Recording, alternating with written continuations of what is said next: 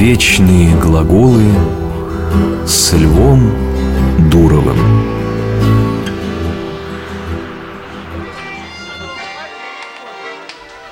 Так, расскажи, как ты собираешься дальше жить? Я собираюсь открыть собственный ресторан. Интересно, на какие шиши? Ну, я скопил немного, остальное собираюсь выиграть в казино. Ты с ума сошел? Почему? Твой план – это это дом, построенный на песке. Пап, какой еще дом? Я о ресторане говорю. Дом, построенный на песке. Есть такое крылатое выражение, которое мы употребляем, когда хотим сказать о каком-либо сомнительном деле, не имеющем надежного основания.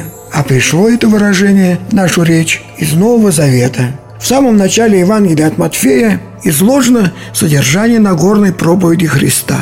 В ней он говорит людям о том, как нужно жить в правде и истине. Пожалуй, именно в этой проповеди Христос наиболее полно изложил свое учение. В ней он коснулся практически всех сторон человеческой жизни. И завершил Христос эту проповедь притчей. В притче говорилось о том, что всякий, кто слушает его слова и исполняет их, подобен человеку, который построил дом свой на камне. И когда пошел дождь, и разлились реки, и подули ветры, то дом этот устоял, так как имел надежное основание.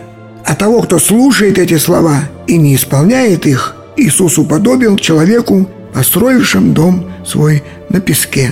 И когда начались бедствия, дом тот рухнул. Вывод очевиден.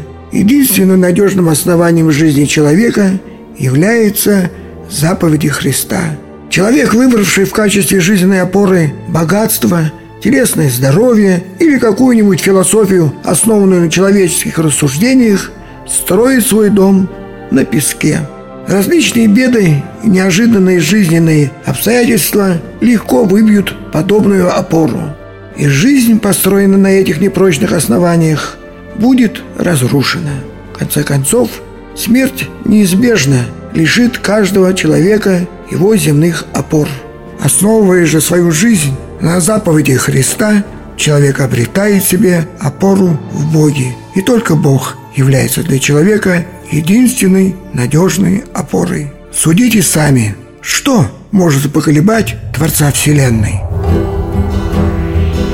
Вечные глаголы.